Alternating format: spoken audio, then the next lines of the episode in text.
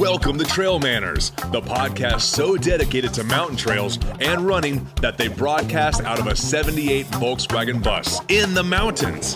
Who does that? Eric and Joel are your hosts and will bring you the trail life as you may have not heard it before. You hear about everything from gear reviews, nutrition to keep you upright and moving forward, and they'll even bring guests into the bus for conversations that you won't hear anywhere else. It's time for some running adventures on a higher elevation. The old 78 Volkswagen bus is fired up and headed to the mountains. Here are your hosts for Trail Manners, proudly representing the 801 with their passion and love for the trails. Eric Manning and Joel Hatch. Welcome to the Trail Manners Podcast, episode number 66. Today, we're going to be talking with Misty Alessandri about her running background and her win at the Pony Express 100 in 2016. So, if this is your first time listening, then thanks for coming. The Trail Manners Podcast is produced every week for enjoyment, and show notes are found at trailmanners.com. Come back often, and please feel free to add the podcast to your favorite RSS feed or iTunes. You can also follow us on Twitter, Instagram, and Facebook at Trail Manners. All links are in the show notes. Now, let's get after it. All right, welcome back to another episode of the Trail Manners Podcast, episode number six six. Uh, we are in on location in Syracuse, Utah today, with an awesome guest who we've known for quite some time. Unfortunately, Joel was not able to make it today. He's home building a snowman right now and shoveling his driveway. I'm sure. Uh, no, he had some things come up. He wasn't able to make it today, so we've got Misty Alessandri with us. Misty, thank you so much. Hey, I appreciate the opportunity to do this. Yeah. This is exciting. We're excited too. Um, I wish Joel was here for sure, but um, you know he planned on being here. Uh, something came up, but as me, me and Joel, we FaceTime a lot. So Right. you know, like right before we go to sleep, we FaceTime and say goodnight and stuff. So he, Does he not made sure. surprise me. Yeah. so, so we've got his questions too, and some things we want to talk about, but we want to jump right into it. Um, you know, we've known you for a little while now. Yes. Um, how did you get into trail running? What was your transition? What was your I don't know running background like before you got into trail running? So I didn't just start on the road. I started on the treadmill, and this is, and I've always been an active person. Um, I usually go to the gym, do elliptical treadmill on my all my life, since I was a teenager. I ended up getting bored on the treadmill probably in my early 20s is when it happened.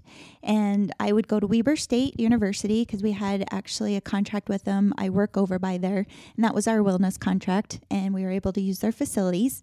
And you know, people were starting to run the track, and I said, "God, I need to, I need to step up. I need to start on the track." Well, I was able to run for you know three miles on the track, and I thought, "Do you know what? This may be my new beginning. it felt great to get off a treadmill. and I thought, you know, I can't, I'm not going to stay motivated if I just do this. I've got to have a goal. Um, I do better in life if I'm goal oriented. Um, sometimes, you know, I, I don't make them, but I find that I am stay very determined stay very motivated if I have that goal. So I decided to do a half marathon. Um, so at this time, I'm strictly road. Never heard of trail running. Yeah. Never fathom going up in the mountains.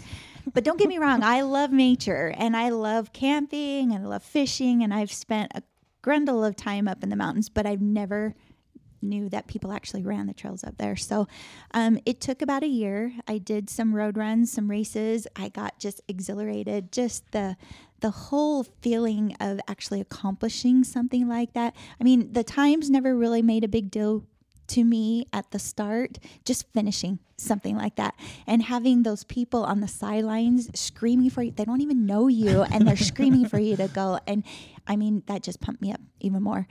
And so um, it was during that time, that was, like I said, my early 20s, I actually met Forrest Stewart. Oh and yeah, I met him through work. Well, he was a fellow runner too. And um, he actually said, Hey, you know, you want to try a different kind of running? Because I said, Well, I'm kind of getting bored with this and I kind of want to step it up, but I don't know what to do. And I don't know if I'm ready for a full marathon yet. I don't think I could do 26 miles. So he goes, Well, hey, why don't you come on out? I started running in the mountains and uh, I think you'll like it. And I thought, mm, All right, I'll give it a try. So he took me out, and our first trail run was with John Stewart with us. Um, we started at Rainbow, and we ran up, you know, the switchbacks right there, and was going to hit the shoreline. And not even a half a mile into that, I thought I was going to die. because it because for people aren't familiar with it when you're in rainbow gardens in ogden and you're on the you go up to the shoreline it's it's a little grunt to get up to the trail it's some some gnarly little switchbacks especially if you're not used to any type of going uphill That's exactly Really? it. I had nothing. I was totally flat footed. I was flat ground. Everything was flat. I didn't know there was an incline anywhere. this killed me. And well, John Stewart alone right there Yeah. will tell you he set a hard pace as it is. And I'm not about to, you know, be lagged behind. They're not going to leave me behind in this mountain where I don't even know where I am. I'm not familiar with their trails, even though civilization, if you Right just turn your head, it's right there. So we get about three miles up, and I am just, I am just completely drenched in sweat. I'm huffing and puffing, and I literally felt like I was going to die. And at that moment, I thought, this is not for me. where's my treadmill where's my track this, I think I'm going to get back on the road. This is just not going to work out right.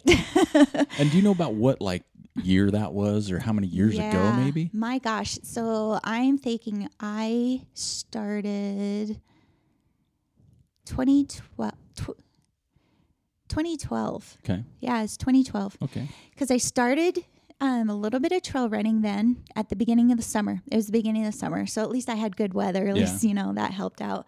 Um, I had actually worked up enough nerve to start training for a full marathon at that time. So, um, and that was in San Francisco, but it was a road run okay but I was, you know, dabbling on the trails and stuff, and you know, just having a great friend out there to motivate me to just keep at it and not give up. That Yeah. slow down the pace a little. You know, that was a little bit of a tough initiation run right there, but I wasn't about to back down. I didn't want to be, you know, a pansy or anything. Wanted to show him I could do it. I'm strong. I can do this. Well, um, Forrest actually introduced me to all you guys, and I got involved with this fantastic group. And with that, I just dove right in head first. And pretty much kissed my running road running days goodbye for a little while because I had so much fun getting out on the trails. It I- was just it's liberating. Well, I think that's the first time I met you was up Wheeler Creek, and you were running, I think, with Forrest. Yes. And I think I don't remember if I was, with, but most likely with Joel. Let's face it. and I think we were coming back, and I think that's the first time we met you. And Yeah. Forrest's like, yeah, you know, we just got her into trail running, and da da da da. So I think that's the first time that we met you Yeah. is uh, on a trail. Yes, So I believe so. In fact, that's where I met everybody was on a trail. Yeah.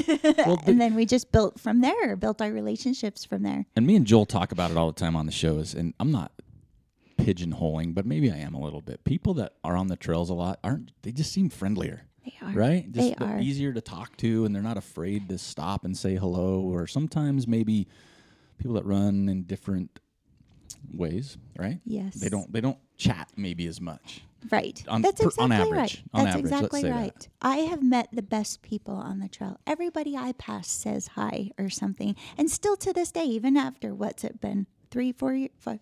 Oh my Five gosh, years. five years. Yeah, Holy right? cow. Yeah. Let's do the math. I'm tired. I have never met a disgruntled runner on the trail. It's truly a great experience. Yeah. Great. You know, and that's and that's you know, it's interesting too because me and Joel, anytime we, and we know you, but anytime we have a guest on, we like to do a little ultra sign up stalking, right? Right. So we're like, all right, what are they about? Even if we know you. And it was interesting for me, and also at the same time, I was pretty excited. But I wanted to run up and make sure your first trail race was the Northern Utah Trail Series or the Nuts Half Marathon in 2010 is what I have. Yeah. So Oh gosh, yeah. yeah, 2010. 2010. So uh, yeah, I was wrong about my date of actually really getting on the trail. That's It's good. been That's good though. almost seven years then. you still feel fresh. Holy cow! So much time's gone by. But- Look how much fun I'm having. I know you don't even know. No. Yeah. So 2010. 2010, the nuts half, and that's a tough. That was a tough course for a half marathon. And um, we, in fact, we run into people on the trail all the time that say, "Oh, you need to bring that race back because I want to better my time." Or, you know, we loved the course, but due to some permit and land issues, we can't run that course right now. Right. Um, but yeah, that was kind of neat to see. That was your first trail run, but and it was a half marathon. Um, and since then, though, you've just loaded up on races. I mean, It's have. been some years, but you've done every distance at the Antelope Island: the 25k, the 50k, the 50 mile, and the 100 mile. You've run Moab Red Hot, El Vaquero, Bryce 50, Speed Goat, which I think if anybody knows about Speed Goat, it is a bugger. Man. Antelope Canyon, Capitol Reef, which we've had some stories about, and then of course Pony Express. And those are just some. I mean, there's definitely more that you've you've participated in. Right. Um, but one of the stories Joel had to make sure um, that I got out of you because you've been on the island. You run on the mm-hmm. island. You're close to the island where you're I'm- at. Yeah. You've been charged by a bison out there. Oh, reliving a nightmare. And you know, this happened three years ago, and I'm still not over it. Really? Still not over it. And it's subconscious. It brings on, I see one, and it brings on an instant panic attack. Like anxiety. Huh? It does. And my breathing fluctuates. I know this and I try to control it, but I get any closer to them than like even 10 feet away. I see them. I'm freaking out. Yeah. It- Do you watch Dances with Wolves since then, like the movie? Yeah. Stay away from that. Stay away. so tell us a story. So you're on the island. Was it during a race? Was it yeah. training? Okay, so it was racing. my first hundred out there. Okay. So I, I mean, this was, I just had a stellar morning already. Everything was going right. I was strong. I was 30 miles in. I hit Lower Prairie, so I was heading to the ranch, and I was still, I was on cloud nine because I felt so good. This far in the race, I'm gonna kill it. This is this is my time to shine. I was proud of myself, and you know, I had all the support there.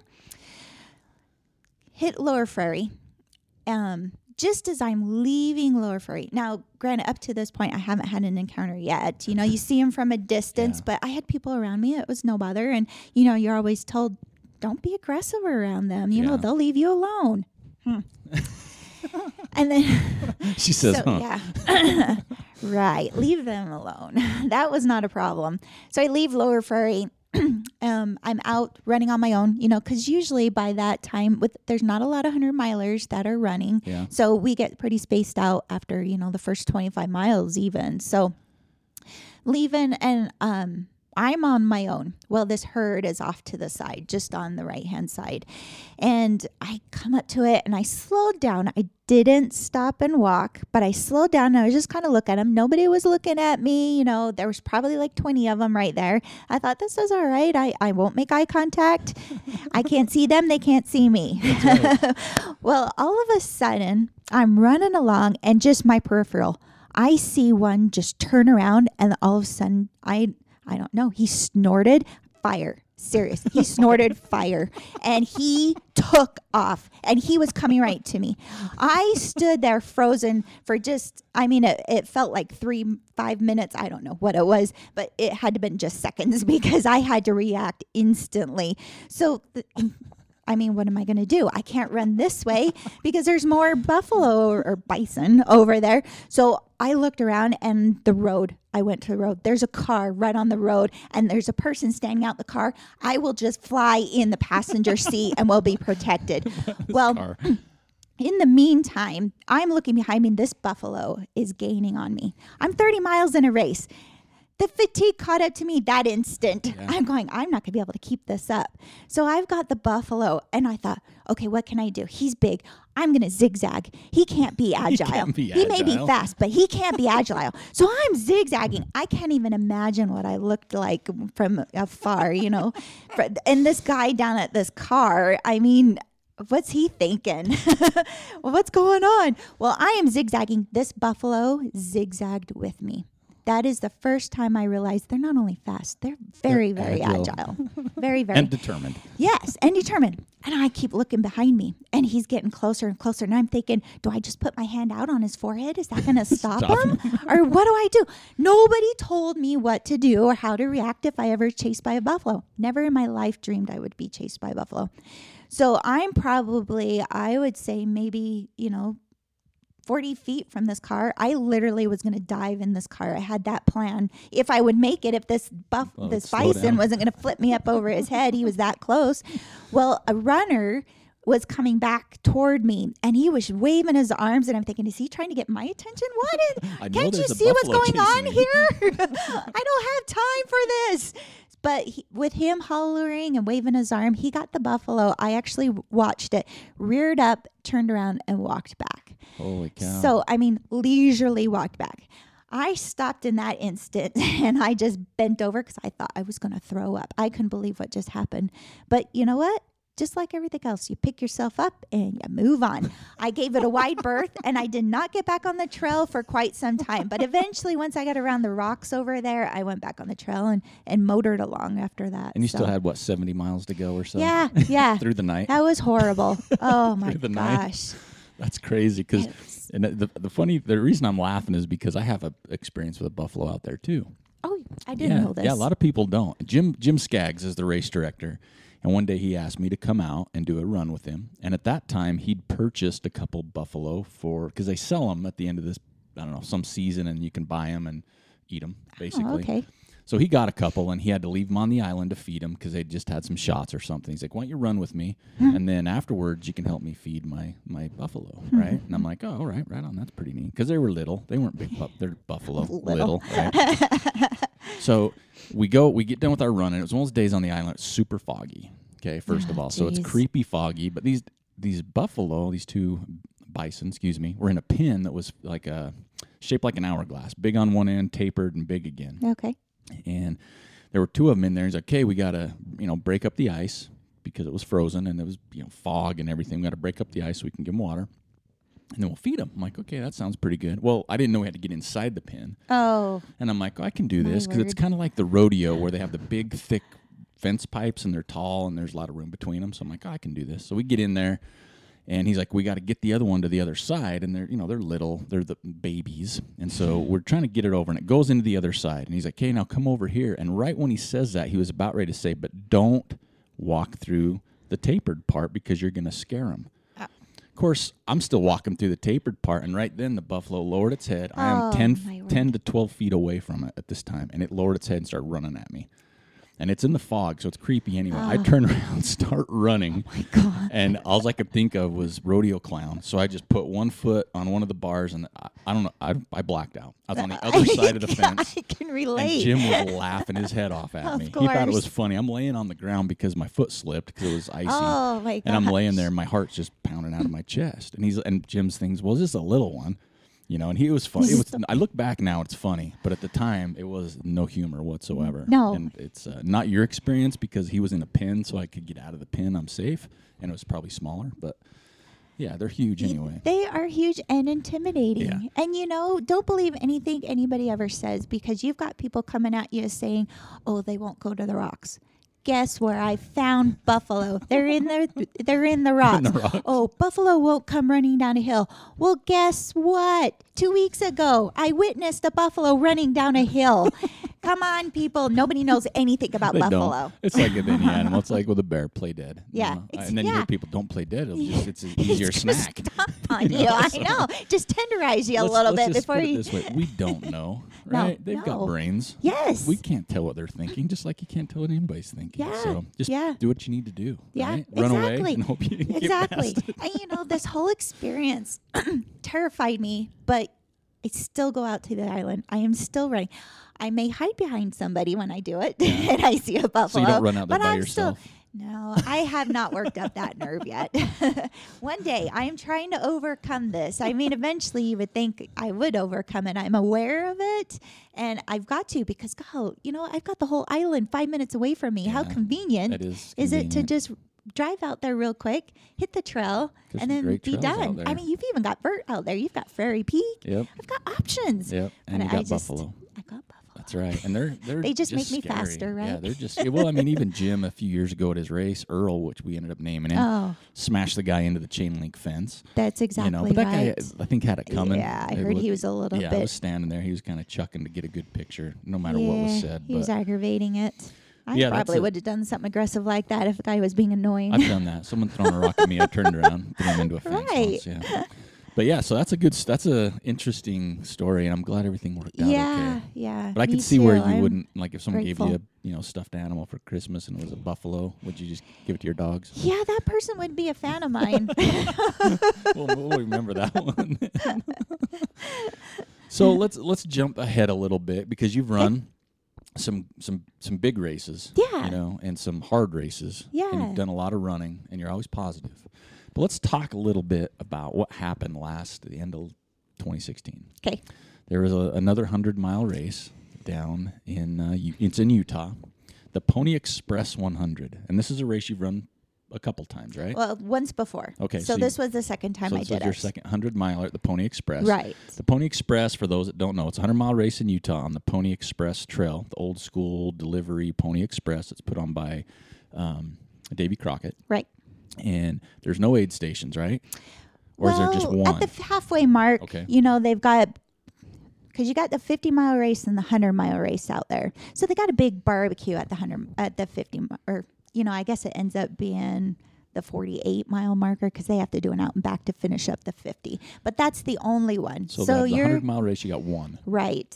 And then the rest is you can have a crew and they can, how does that work with that crew? They can follow you in a car, they can go ahead of you and just set up anywhere they want. Yep. Yep. Okay. So you kind of leapfrog with your crew. You talk. You plan it out, just like everything you do. You plan it out. You you kind of um, strategize how far you want them to go out, where you want your aid stations. So and you know you use past experience of past races to kind of know how far you can go before you actually need you know water refills or something to eat or something. So yeah, you kind of just go off that. Um, And you can probably even change midstream too if you're like feeling really good. It's like, you know what, give me seven miles or oh man, I'm gonna need you in two. and in the nighttime, Yeah. one mile. You know, a lot of people do that. They- Really? That is something I'll share with later when we get more involved on how that race went. But that's one of my biggest strategies was trying not to see my crew as often as That's- most people did. So That's a good strategy. um, but it's nice to know that they're out there, and you know you can't get lost out there. yeah. It's pretty pretty straight trail, right? I mean, Yeah, it's, like a, it's you're- pretty You're not gonna get lost.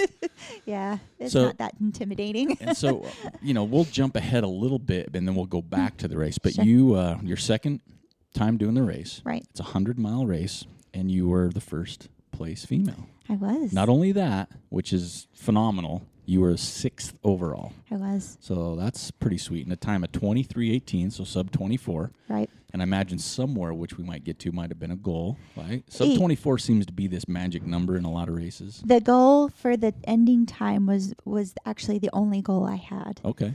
um, up until halfway through the race, and then things changed at that Okay. point. Well, let's Yeah. let's get, let's get a play by play. So you Pony Express, were you planning on running the Pony Express last year? No, Okay. this was totally last minute. Bear came, ate me up, spit me out again. One day that is going to be my race. But 100.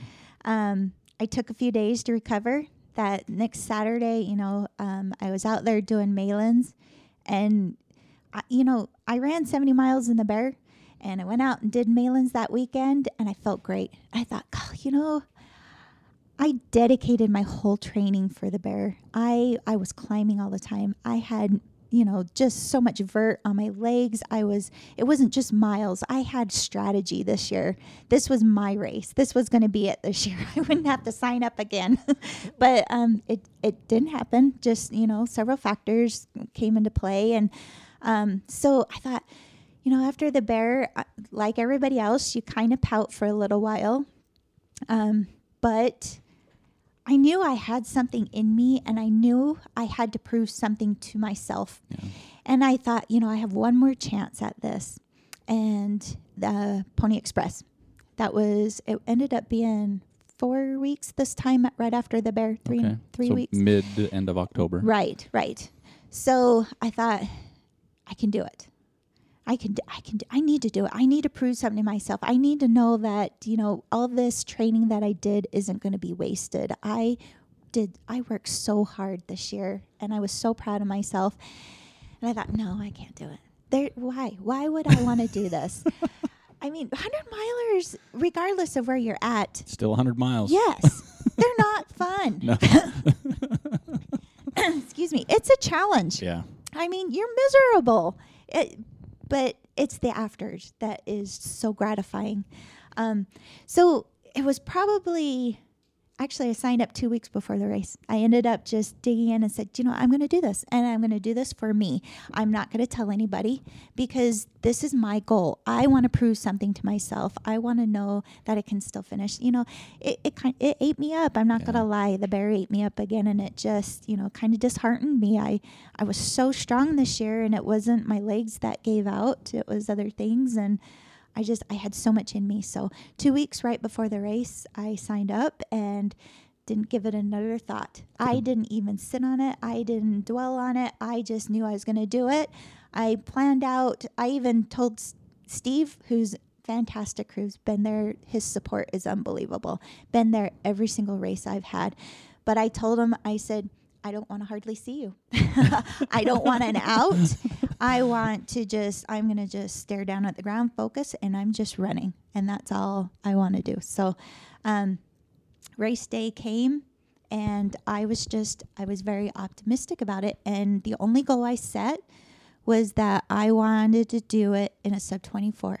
And I knew I could. I believed in myself this time. I think this is the first and only race that I actually had um, extra confidence and just belief that I could do this. Nice. So um, I had my friend Jim Skaggs out there too, and you know he's great partner to run with, and just his motivation and his belief in me as well, just kind of you know helped seal the deal. I, I can do this. I can do it.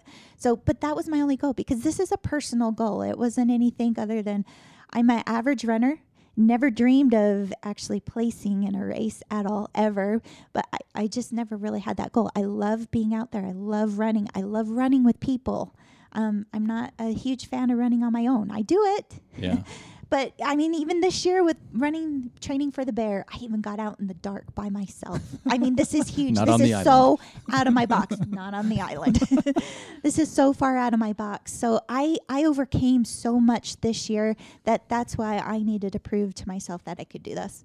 So going into this race, I had just a different vision on what this race was. It did, I had no intimidation, no anxiety over it at all. Wow. I mean, it was the first race of all these races that I actually went in it feeling so great. And why why do you think? I mean, how did how did you do that? Wh- I mean, how do you think that happened though? Because that's not easy to do, No, right? I mean, what what changed or what what did you do differently to make you have so much belief and so much determination on that? you know that this was my third time at the bear that I didn't finish. And when I didn't finish, um, like I said, it wasn't due to late like severe muscle fatigue or anything.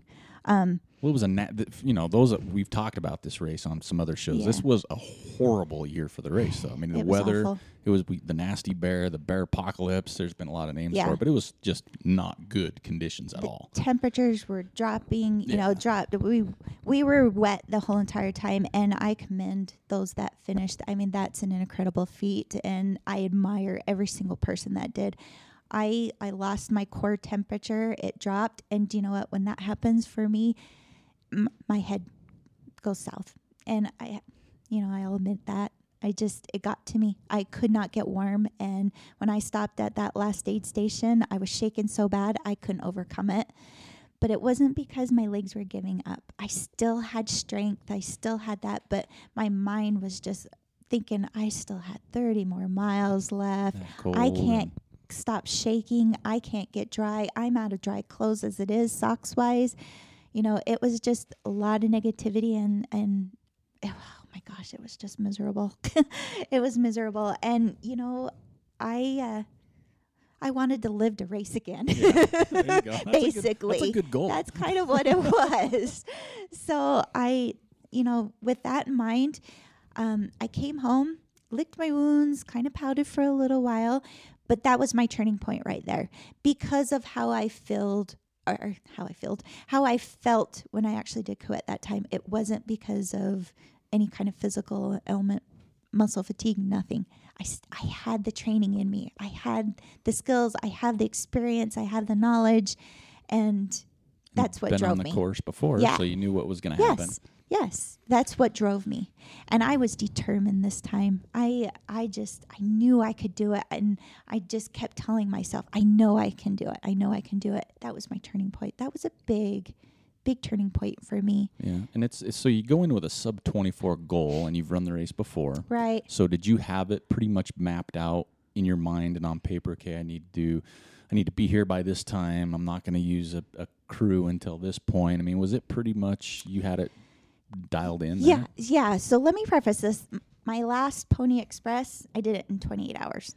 Okay. Okay, so I'm having to take four hours off a hundred mile race. Um, That's That's pretty that's big. a lot. That's big. That's big. So, you know, you would have thought that might have, you know, give me a little bit of anxiety and kind of second guess myself. Is this being a little bit too aggressive of a goal? And, you know, kind of um, infuriate me in a way, you know, and um, make it disheartening if I can't get it and just kind of come down on myself again. But it didn't. I didn't care. I was going to do it. I'm doing it this time. um, so I went in there. Uh, Jim, again, he had, he's amazing at pace charts. Uh, he's a he's an engineer. He loves spreadsheets. And yes. he's our, our resident nerd, right, Jim? Man, Right. totally. I am hiring him every single race because it was feasible. I looked at this chart and I said, I can do that. I can do that.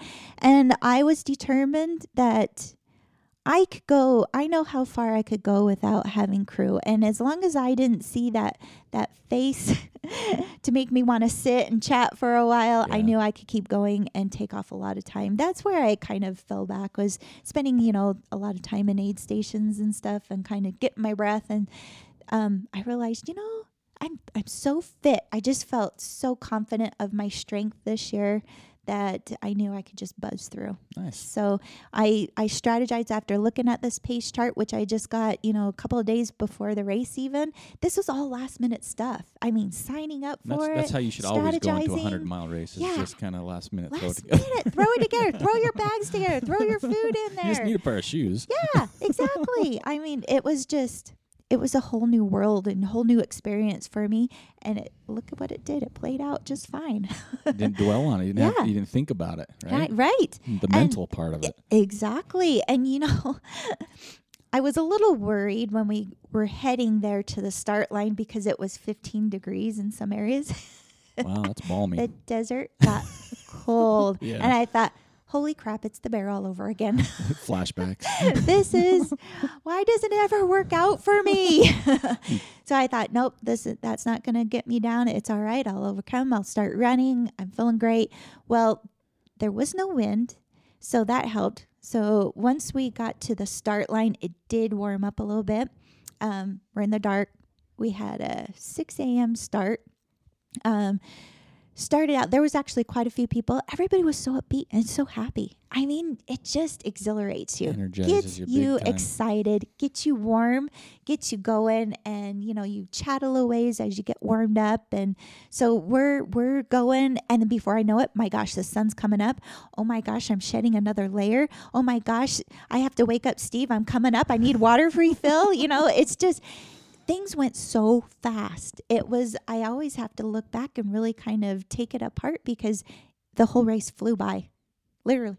I mean, it just flew by. I've never ran one so fast. Well, you PR'd by over four hours. Yeah. That's a that's a big deal. hours. That's not just a little PR. No. That's a lot to take Yeah. off, especially coming from where you were just a few weeks before that. You know, Exactly. mentally. you know, Exactly. because it does break your spirits when things don't go the way you want them to. It does. It and really so for does. you to turn around that quickly, that's pretty impressive. yeah. And Yeah. s- with that race, did things like you said, it went by fast. Did things just feel right during that run?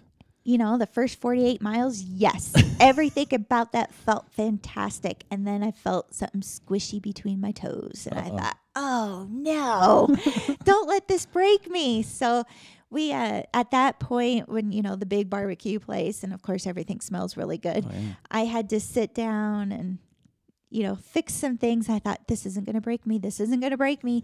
Hurried and got that all done. Had some, you know, something to eat, to energize, get going again. Um, one of the other goals I did have is that I wanted to be back at that point before dark. So once you leave that Black Rock, which is almost the halfway mark, you go and do an out and back Okay. to Fish Haven. Okay. And, um, you know, before I came back and it was totally dark, but this year I knew if I could stay on track with the pace chart that we needed to do it by dark. But, you know, I'm trying not to watch my, my watch too closely. Um, I just, I don't want to get discouraged. I, I don't want to think, oh, great, we've got to make up this time. And I don't want to have that stress and anxiety because really, you know, I know I can do this and I just need to let it play out. It'll come. It'll it'll all work out. So I did tank probably around mile 55, but I think everybody goes through a mental block. Yeah. At somewhere in the point when you still have so many miles to go, I, I had a little falling out between mile 55 and 62. And, but I didn't stop. I overcame, you know, got a little more food in my stomach. And, um, you know, before that, I was having stomach troubles. And so that was kind of making me tank mentally too. And I thought, you know, I'm, I've got to overcome this. I did have a few things I had to overcome. So, but I was so determined. I was so strong still. I felt great. My legs felt great. My mind, I needed to keep it in there. And I thought, you know, I could be strong enough with that too. I can make this work this time. It's not going to break me. So after mile 62, we actually, I lost some time. Um, I fell behind the pace chart going out to Fish Haven. And when I left Fish Haven, that was our turnaround point to go back. Um, I saw a couple of girls behind me, and that actually spurred me on right okay, there. so stop right. Did you know you were the first female at that time? No, because it was hard to. It was. There are multiple times that you start. So there was an eight o'clock start, and there were some fast girls in that eight o'clock start. So you know, you don't pass somebody and say, "Hey, what time did you start?" Gotcha. You know, let's worry about it. I just kind of figured, and in my mind, that they were an eight-hour start. I wanted to be pushed. All I knew at this point is that there's two girls right behind me. Gotcha. So, I mean, and I wanted to keep them behind me, regardless of at least I could have some kind of opportunity to be close to, you know, the top with that. Because you had to know going in if you went sub 24, history says you would be near the first Exactly. few, right? So that was kind of like a, a secondary goal, but it's tied with the first goal. Right, Right. right. That's exactly right. But you know, I wasn't paying attention. I know, you know, I was passing people left and right the whole first part of the race. You know, things were coming together, and then I, of course, tanked. But when I w- ended up going out, those girls, they were walking too. They were having a little bit of struggle. You know, nighttime was coming, dark was coming, and I thought, you know, we're all kind of in the same boat right now. Maybe I can try. Maybe I have something. Maybe if I dug a little deeper, I did it. I dug deep and actually made up time the next 20 miles. Wow. I made up all that time I lost. And it was inspirational. And uh, then I got paranoid because then I kept looking behind me and I wanted to keep this distance. And I had a taste of competition for the first time. I've always accepted that I was an average middle of the pack runner, but I had a taste of it this time and it tasted so good. and I thought, I have a chance to make a difference. And even if it's not, I never thought first place. Never, that never crossed my mind. But I thought I could be up there with those really fast girls Yeah. and, you know, make something of myself and not just have this personal goal of being sub 24. I have this opportunity to be great. it was exciting and it spurred me on even faster. I would probably tell you that in that race, 95% I actually ran. Wow. 95% of Well, that so race. that's 95% of 100 would be 95 miles. Exactly. See how I Exactly. did the math there? It's very good. So- But yeah. that race just, you know, that changed my whole outlook on on running. I've always loved to run. And I've always loved running in the mountains and on trails. It's your opportunity to disconnect. yeah. I I it's liberating. I, I feel free and I get the chance to relax and put all the anguish and the stressors of everyday life just behind me for a short time, just so I can collect myself and renew my strengths. So many things happen to me when I can get out there in the mountain and enjoy the beauty in front of me and even stop to smell the roses along the trail. Not just totally focus on just training. You've got to remember to enjoy it out there and it it rejuvenates me. I I wouldn't trade it in. That's why I think I'm always happy out there because we'll- of the things it does to me. Yeah, and we're gonna get we're definitely gonna get to that part for sure Yeah. because that's a lot of the stuff. But so tell me the very last part, maybe the last. At what point did you say, "I'm going"? I'm, I know I'm sub twenty four. Right. I know I'm up there. Right. Quotes quotes Right. with my fingers you can't see. Um, when did that kind of sink in? And then I want to know how you felt when you did cross the finish line and found out your time and found out you were the first female. Right. So, oh gosh, it was probably the last 15, 20 miles. Um, we were leapfrogging a few people, um, the guys. Um, I hadn't seen a female. Female has not passed me. I was, we were leapfrogging guys. So that was kind of, you know, again, a motivation right there. But um, it was frequent that we saw their car stopping and it seemed like it went down to three miles down to every two miles and then eventually you know around midnight god we were seeing cars the same car every mile for these runners and i thought you know i'm still having steve go six to eight miles out so because i don't have to stop So much. yeah, I was gaining time. And finally, the last 10 miles, you know, I was still going, and these guys were getting behind me because they kept stopping. Stopping. Yeah. I, there was times toward the end that Steve would have a bowl of soup and I would walk by him, grab the soup, and keep going. I never stopped. And of course, I'd walk a little ways and try to eat the soup. Um, and with the race, I'll have to backtrack a minute. When you have crew, um, they can't drive alongside of you. Yeah. You can't do anything out the window. They actually, you actually leapfrog with them, so they actually have to pull up in front of you, come to a complete stop, and then give you aid. So that's what we did. You know, I, I, um, getting all my soup down. Steve came up probably, you know, 10 minutes after I'd get my soup all done. He'd go up a little ways, pull off. I'll run, start running to him, give him my bowl. We have to come to complete stop. Yeah. Give him my bowl, get everything all taken care of, which took less than a minute, and then I was off again. So I just, I had this spur. I mean, I was just, I was on fire. I felt great. I, I was exhausted, don't get me wrong, but I was just invigorated. I mean, things are coming to an end. I think I saw the lights of the finish line. I've got a couple of headlamps behind me. I still don't think those are girls, but darn it, I'm not going to wait here and find out. I'm going to keep going. And so getting closer and closer to that time, once we are that finish line, I kept looking behind me. It was like I was I kept seeing these headlamps and I, darn it, they're not passing me. I have worked so hard for this. you are not going to pass me. Well, there at the end, you turn left and you go down. Gosh, I think it's like a half a mile. It feels like ten miles because oh, it's Oh, yeah. your last half mile. You know, it's to the finish You know line because you see them waiting down there for you, and it doesn't seem to get any closer. but it was, and it's technical. That sucks too, because after that many miles, the last thing you want to do is Especially have to worry about twisting. stuff. Yeah, So you're kind of in that ankle. groove. Yeah. so I'm flying down, and all of a sudden, the emotion hit me. And I knew for sure I was well below the 24. That whole emotion came. Just I was- I- smacked you in the yes, face. It, that's exactly what happened.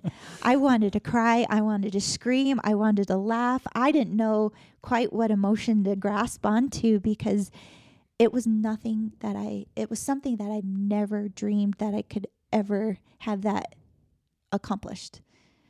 I never wanted to really because I never, I didn't believe in myself ever, I guess that much to think that that would happen.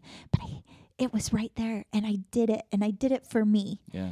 and and it, it felt wonderful and i didn't push myself to the point to where i felt broken i was still does that make sense? Yeah, sense you're comfortable. yes i was still able to enjoy it and still be healthy and and you know i was fatigued don't get me wrong but i didn't have these you know severe pains or anything i felt that just helped me Felt whole. that's it and that's huge Yeah. and that to me just told me again, you were strong enough to be able to do this. Um, you know, you you did an amazing thing, and I was I was so proud. I, I I wanted to scream at the top of my lungs. I wanted to hug everybody when I saw them. I cross. I see them right there. You know, I've got I've got 20 feet. I've got 10 feet, and I've got five feet. And I said, I don't know who to hug first, but I'm coming in. Watch out. Who's first? Line up. I mean, it was just, it was exhilarating. It went so fast. And even still, across the finish line, and as tired as one is, the whole race flew by. I had to actually just sit down and I think, I'm going, I can't believe we're done already. I've never, I've never had this moment like this to where, oh my gosh, what did I just do? So, and there was one other person in there, and I'm thinking, oh, this is exciting. but you know, it wasn't at that time that I found out um, that I was close. I was close to the top, but they said, well, you know, there's one girl not too far out behind you that she started at eight, and she actually probably have you beat if she stays strong. And I said, Oh. you know what? That's okay.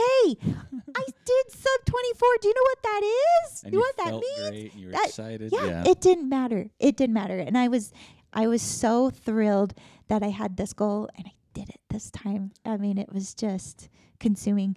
And you know, I I did when I tanked over at Fish Haven. I uh, sat in the truck for a second and told Steve, I said, "This is my last one. I'm done. I am Dropping done. the mic, I'm done. yeah, I I no more hundred. I'll get through this one. I will get through this, and I will finish this one. But I'm done. No more hundreds. I love fifties. I love 50ks. Yeah. I still love racing. I love where they take us. All these new places. I'm done with these hundreds. And then I get done. And then it wasn't until later that morning, you know, once we got home, that I got the text from Davy and said, Hey, guess what? You actually took first. I read that and I looked at Steve and I said, How would you feel if maybe I said, maybe I wasn't quite done? Maybe I changed my mind on that drive. this was too exciting. I had a goal this time. I did it and I felt great and see where it takes me. I don't know. I don't have too many more in my future, but you know, I have a few more. Yeah. I mean, I mean that's kind of the whole. That's kind of the whole thing, and we there's different reasons people race, Yeah. right? I mean, some people don't race at all. They love trail running, but they don't race for one reason or another. Some people race for because their friends running. Sometimes they race because of where the race is located. Maybe it's a time thing. Yep. You know, I mean, a few people. I mean, not say few, but there's people out there that race for first place. I mean, Right. that's that's a whole different realm than what I'm ready for. Right. Um, but when you do have that, what you just explained, now, if now, folks, you're not here, so you can't see when she's. I mean, you can hear the excitement in her voice, but to see her face light up and the smile, I mean, this is this is real, and this is why. This is the reason you should do it, right? What she's talking about is for yourself, Yes, right? Just yes. that whole intrinsic experience where you have a goal because you're not going to hit your goal every time. In- No. In fact, most of the time you don't. I realistically, it's hard Mm-hmm. because there's so many variables like well, the weather, injuries, things like that. But Or an off day. an off It day, It just may be an off day. The heat, Yes. food, Yeah. you know, a buffalo Yeah. charge, bison. Um, so when it does come together, because there's you know you, people out there have had that one race, Yeah. whether you've PR'd, whether it's a time goal, but you have that one race, and that's what kind of keeps you coming back. Yeah. It's not always the you know and there there's the races where you you feel defeated, like I didn't accomplish it. I'm going back next year because I want to do it. But when you have everything come together and you have that huge emotional feeling like she's talking about right now, it just makes everything fit. Yep. You know, it just makes it like, okay, that's why. That's exactly right. That's the feeling. and just like you said, everything about that day came together. And that's rare. Yeah. It really, even for the quote unquote elite athletes, that's rare. Exactly. And you know, all my other future races, I don't want to um, make people think that, you know, oh my gosh, this is going to give me a big head. It's not. I don't, if I race again, it's not with the anticipation that I'm this great runner now and, you know, get this epiphany. I can do anything. That's not it. I just, it's because. I've figured out with myself that I've finally got confidence that I can do things for myself and, you know, do great things for myself. I don't expect to ever do something like this again. I really don't. But if everything is, the stars are aligned right, everything works out on that day, that is a fantastic thing. But, but but- you have to put yourself in that position. I mean, like you mentioned, you were trained. I mean, you, I know you put in probably your best year of training ever. I did. So it wasn't like it was just you lucked into the perfect day. You earned it. You Yeah. worked for it. Yeah. But the things that you can't control, the weather, Right. you know, rolling an ankle on a rock, whatever it might be, the things you can't control didn't come up. Right. And then when they started to, it's that mental side of things that got you back on track. right. You know, I don't care. You can talk to the again the the people winning every race to the back of the pack person. The mental game is huge. I mean, it's probably the still to me one of the biggest things. Even the physical things obvious, but the mental thing you have to have a grasp of. Right. But the physical thing you have to put yourself in position to do well Right. right? And Right. if you don't train well enough to go sub 24, you can't expect to go sub 24. That's exactly right. And if you don't train, if you're not ready physically, you really don't have a chance to do these things. But you you put that in play, Yeah. and it sounds like it's that whole mental shift. Believe, like you said, you believed in yourself, and you. And I have it in here. Nuts Half Marathon 2010. and It was 2016, so it's like six years of build up Yeah. on the trail, and you kind of found that I believe in myself after Yeah. you just got, like you said, eaten and chewed up by the bear. Yeah. It took a long time to get to this point. I just, you know, my whole life I've always had, you know, low self esteem, low confidence, and I don't know, something just turned. I turned a corner, and Do you think? Do you think running has given? Because you just mentioned that, and that's something kind of just off the cuff. Do you think running has helped with those things, like you say about low self? Do you think running has helped with gaining that? And I'm not just saying just for given times or anything on a race. Just completing a race has turned my whole outlook of life and how I feel about myself, and um, I've come out of a shell. Um, I'm I'm more social. Having our our Hummer group, Yeah. I'm more social. Well, That's been the biggest change in my whole entire life. The first few being times around I've those met- wonderful people. First few times we I'd met you or came a con, you were so quiet, and even when you would talk, it would be like, like I'm, I, what was that? I'm sorry. So painfully shy. yeah, and, and- but I have, but it has noticed, and like I said, last year your training was off the charts. I Yeah. mean, because you know we have mutual friends, and you're on the trail. And it's like, wow, Right. she is putting in the work. But yeah, I mean, you definitely saw your confidence Yes. in a social area. I mean, I don't know the whole rest of the ball game, but I mean, that, that's kind of interesting to, to discuss because I think uh, I've talked to different people as well. That's like, man, running's given me confidence. Yep. And again, it's not, well, I'm not winning a race, but it's giving me confidence because five years ago, Yeah. you know, I, I weighed this and I was eating this and I was so unhealthy. And now I'm like, you know, wow, I feel good about this and that. That's and- it. I'm breaking limits. I'm Yeah. doing it for personal satisfaction. And that's what my running's all been about, always been about is personal satisfaction. I'm doing these personal feats. I'm I'm not much of a competitive person. This was so exciting and I kind of looking back I, I can't believe I was driven that much. really. But um just just the whole aspect. Running has done amazing things. Like you said, I feel physically fit. I am. I've even in my younger years, I've never felt this good. Um, it's just, it's an amazing thing, and just the whole experience on. You know, I still do road runs. That's I've right. gotten back into that That's every right. now and then. We'll let it slide. We'll let it slide.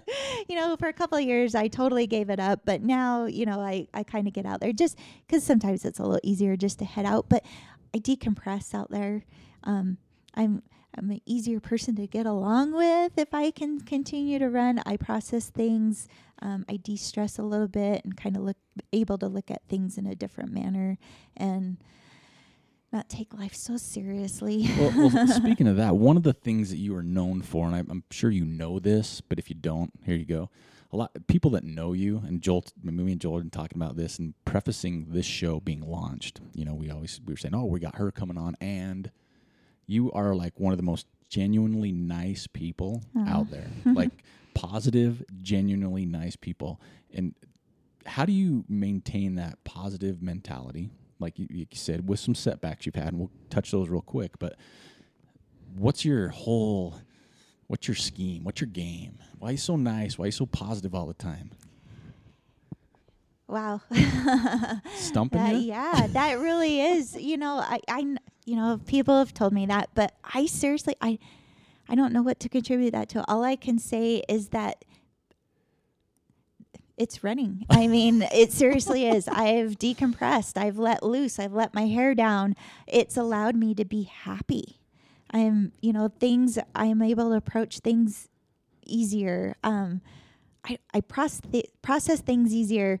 Going out there running into great people, they're happy and they're smiling. It just feeds off me to make somebody feel good and smile. I feed off that that emotion and it feels so good. And I, I can't help but be smiley and happy all the time and, you know, support everybody in what they do. I I find it's the greatest thing for people to get out of their comfort zone. It excites me. It thrills me because I I get the same way when I get out of my comfort zone. That's what keeps me going. All these limits I'm breaking, it just adds more and more to my confidence. Over these past years, that's what what I've contributed to. I've become a new person and I just I like this person that I am and I think because of that, I'm able to, you know, Shine it back. yeah, give it back because of what I've got from it. I, I it's got to be it. That's that's a tough one to. That's all I can say. I'm Well, just because- happy out there. because you've you've let I mean let's be honest you've dealt with some pretty difficult times, right? With Yeah. some injuries you've had that have Yeah. lasted, whether it was like I think you had a foot, leg, hip. Yeah, I had two stress fractures Yeah. back to back. That was so frustrating. So you, you're doing all this training and you're you're you know running racing the bear like you said three times and you haven't finished. I mean, how do you? But how do you struggle like that? Let's say that. Yeah. Um, and how do you keep positive with that? I mean, because injuries are devastating to people because you train hard and you you know something you can't control happens and you're Right. like, okay, I got to come back, and then you lose all that fitness, and then you got to start all over again. That is the hardest thing to do. It is. I'm doing it right now. Um, and then how do you like stay that upbeat and how do you stay so positive when you're dealing with injury and not finishing a bear and some other things have happened? How do you stay positive like that? Well, the first okay, so I've had two stress fracture, and that was kind of earlier in my trail running time, um, where I was still new to everything. That was, I- I think, those times were the hardest than the injuries that I go through now. I'm, I'm back then. It, you know, things were hard. that frustrated me. I almost wanted to disconnect from everything because I felt like my world just came tumbling down. Here, I was just trying to get into something that was so exciting and a part of a great group that makes me happy and smile. And all of a sudden, I've got this stress fracture. I can't run. I can hardly walk. And now I don't get to be involved. And I just like that feeling of, you know, camaraderie. I love going out and just being a part of it all. That's what makes me so happy. But um, I think what took me through that is because I didn't want to lose that. And I knew getting through this injury, eventually I was going to get back to that point. And I had great people that still text me, kept me involved mentally with everybody. And, you know, having that support, Debbie Farka, I love her to death. She has always been there to get me through the tough times and just feed me and to tell me that you know it's going to be okay it's going to be over soon it's not a forever thing. For stuart same thing. You know i run with those guys a lot. They just they were so supportive and just having all this support and all these friends that's what got me through it It's almost It like was- you're not doing it by yourself at I that am. point. You're I not was carrying never, that burden that never injury. by myself. So I can't. I have to give everybody else credit for getting me through it, and all of us coming together to help people with injuries and let them know we're not forgetting you. yeah. This is this is just a little bit of time you need to take rest, do other things, maybe you know, clean the house for once now that you have time or something. But you know, it's just I I didn't do it alone. It I can never take that kind of credit. But having where you still feel wanted and that you still feel loved, you know, it just Just makes it easier. makes it so much easier and you know i still like i like to be fit. So when i did have those injuries i was still finding other ways to keep active. And i think that's a big thing too. I wasn't idle. Yeah. i was still finding ways to keep active. And so that engaged my mind to know that you know there's a light at the end of the tunnel. I'm going to get back to it. I can do this. We c- i can overcome And it makes Um, it that much sweeter, don't you think? exactly. When you do overcome that and you hit your next milestone or your next finish, you know, whether it's like you did or just Yep. finishing overall, you're thinking, oh, yeah, I got through that. Yep, Right. And it yep. helps for the next time. exactly Even though it can be frustrating. Exactly. yes. You just, yeah, you work through them and you know, hey, you've got time. so, what would you say is your favorite part of trail running? Like, what's, what's the part that you love the most? Mm. Favorite part of trail running. So, can I tell you about a specific trail and a specific moment? Is Absolutely. that kind of well, that was coming up anyway. what- Is okay. like, what's your favorite? So, so yeah.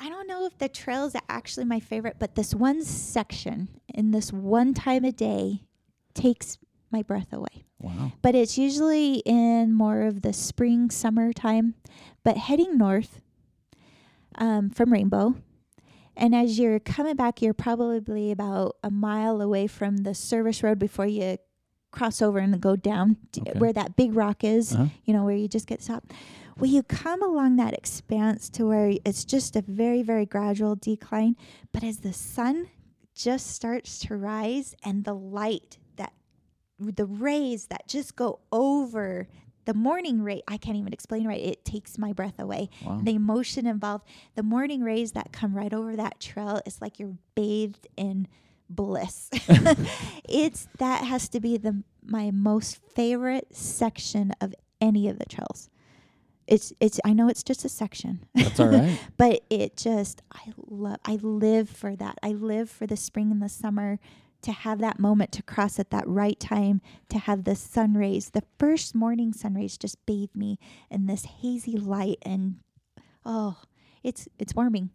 Well, and, this, when you say that, the, f- the first thing that reminds me of is the the morning of your of a hundred miler. How you go through that really low part, three a.m., four a.m., five a.m., and then the sun comes out, and it's almost like recharging, like char- like your solar, and it's recharging yeah you. let's get this started i'm Yeah. fine now yeah That's i run off solar that. panels i get i feed off all this sunshine and i try to hold on to it and i'm just about through that and then the sun comes right back out it's an amazing moment Yeah, it is. yeah What's Yeah. your what's your f- you've done some some man, been some some spectacular pla places. oh i've been so fortunate What's your what's your favorite race course, or maybe even if it's been like a fun run, like a Zion or something? What's your what's your favorite place you've run so far?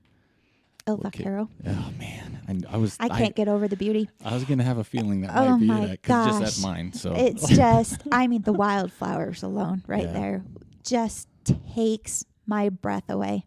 yeah. It, I love that moment where you go through. I, I love how hard it is. I love the challenge of it. I love climbing, so you know there's quite a bit of that. I just and all the fields that you go to once you're kind of going, you know, to the turnaround point, just coming down and being able to enjoy it because you're not so strenuous at Yeah. that time. But my gosh, that course just takes my breath away. That's that's probably my The overall. lakes. That's my Yeah. Well, because this year I I've told people before coming back this year I was not having anywhere near the race I wanted. I jumped in the sec- on the way back the second lake. I Oh. jumped in and swam. Oh my gosh, Yeah, really? It was fun. it was Oh, still can fun. Like I don't regret it one bit, even though it absolutely crushed more of my time. But yeah, that's uh, that's probably one of my favorite. Well, I I can't tell you thank you enough for sitting down and, and talking to us about your experience, not just only with the Pony Express, but just how running has impacted your life. Because I think, you know, we had we at the end of the year we sent a thing out to the people that listen to the show, and we said, "What do you want more of in 2017?" And they said, "We want more from average people." Like not the people necessarily that run sponsor, that's their job. We want like, you know, kind of your average runner, people like the everyday people, right? right. and also people that have went through some struggles whether it's a DNF or whether it's an injury or something like that and I think you know for kicking off 2017 this is exactly what everybody wants to hear because it, it when you talk when you were in there when you were speaking there were things you were saying that I was identifying to Oh, that's Personally. great. you know I'm like oh yeah See, and that exactly warms my you're saying. soul. I know exactly what you're saying and I think there's a lot of people out there that will feel the same way Good. because I don't think the majority of the people out there run to win or run for this. They run for different reasons. Yes. But I think at the end of the day, everybody when they have that day, that you have that feeling that you can kind of look at someone and say, "Oh, I felt that. Yeah. I've been there." Because you were talking and I've had that, and I'm like, "Oh yeah, I know right where you're at." And Yeah. it's just warming to, that no, you know, someone else feels the same way. Yep. Yep. feels good. So And maybe can excri- describe it a little bit better. I get kind of tongue tied a little bit don't know if you because I've got so much emotion coming out. I mean, these races that I sign up for, I love them. They take me to places I'll I would have never gone before, Yeah. and they take you distances where not even the average person would ever see in their yeah, entire exactly. lifetime. That that alone right there thrills me to You death. That I'm seeing stuff things. most people don't see. Yep. It gives me goosebumps. well, and I think you know, like you said again, I think that's that kind of hits it is this community of of trail running. It doesn't have to be 100 mile races, 50 mile, 50k, just trail running Yep. because you're. I don't know. To me, it just is a certain type of person that trail runs, and I, you know, I mean, I know there's people out there that maybe aren't as friendly as some, and you know, that's just in life. Yeah, But I, on the average, when you go out on a trail run, me and Joel went out this morning and ran into people, and everybody was just, "Hey, hey, how you doing?" And I, I've always said this: you go to a supermarket, you go to a mall, and how many people say hi to you when you walk by? yeah. It's pretty rare, None. none if that, right? Ever. Unless you got your fly down or Yeah, something. But exactly. other than that, you go on a trail, and it's rare when they don't. In fact, when someone doesn't say hi and you run by them, or, or vice versa, you're kind of like, "God, "What's wrong with It's that like, person?" What the heck just happened? I know, What? I know. Like, you should be out here. Yeah, Um, that's always been the biggest thing. The people is just it's overwhelming how wonderful the people you meet out there. Yeah. It really is. well, it's lifelong Strangers, friendships. I've never been that way. That was one of the other things. I've never been one to actually go up to a person and just strike up a conversation because of me being painfully shy a lot of the times. But on a trail, I mean, again, I disconnect. I become this this new person. That well, overall, I've become this new person. But it's so easy to approach somebody out there Oh, yeah. and just start talking. Hi, how are you doing? It's great. It's What's fun to hear their stories, don't you think? I because love everybody it. has a story. Why they're out there, how they came to be there, where they're at in a race, and you never know sometimes, especially when you're racing. I think when you come up on somebody, whether they pass you, you pass them, or just whatever. Sometimes, and everybody's been there. You have that shift when someone unexpectedly starts talking to you, and it changes your mood. Yes. Right, you're in a bad place. You're not in the best, and they come up, and then, you know sometimes you're like, "Oh, why is that person so happy?" Yeah. I'm gonna trip you and kick you, and then like a mile later, you're like, Knock man, that saved my race or saved my run, yeah. right? Yeah. So I think in general, that's that's pretty much it. And I mean, you epitomize to me and a lot of people. I mean, you epitomize what trail running should be. Is just that happy, genuine. Um, what's the word? I mean, there's just so many words, but I mean, you're just happy and you're positive, and you you shine that on other people when you're out on the trail. And to me, that's what this whole trail running thing is. And it's a pity hmm. Joel couldn't be here because there was a lot more we talked about before this.